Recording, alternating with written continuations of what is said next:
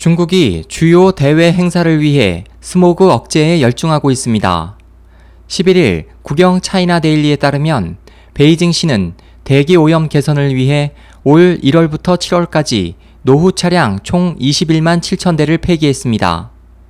시 당국은 지난 2011년부터 현재까지 165만 대의 노후 차량을 폐기시켰다면서 이번 조치로 최소 6만 톤 이상의 매연과 대기 오염 물질인 산화질소와 탄화수소도 각각 6,176톤, 5,592톤씩 줄일 수 있을 것이라고 밝혔습니다.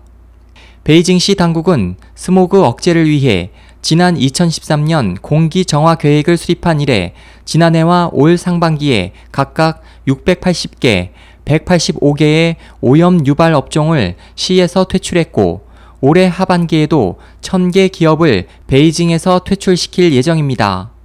당국은 그 밖에도 공기와 토양 등을 오염시키는 물질을 방출하는 사업자에게 오염세를 부과하고 오는 20일부터 다음 달 4일까지 자동차 이부제를 실시해 공기 오염 물질 배출을 최소화하겠다고 밝혔습니다. 보도는 이 같은 당국의 조치가 다가오는 승전 70주년 기념 천안문 열병식과 2022년 동계 올림픽 개최를 위한 사전 준비의 일환일 것으로 풀이했습니다. SOH 희망지성 국제방송 홍승일이었습니다.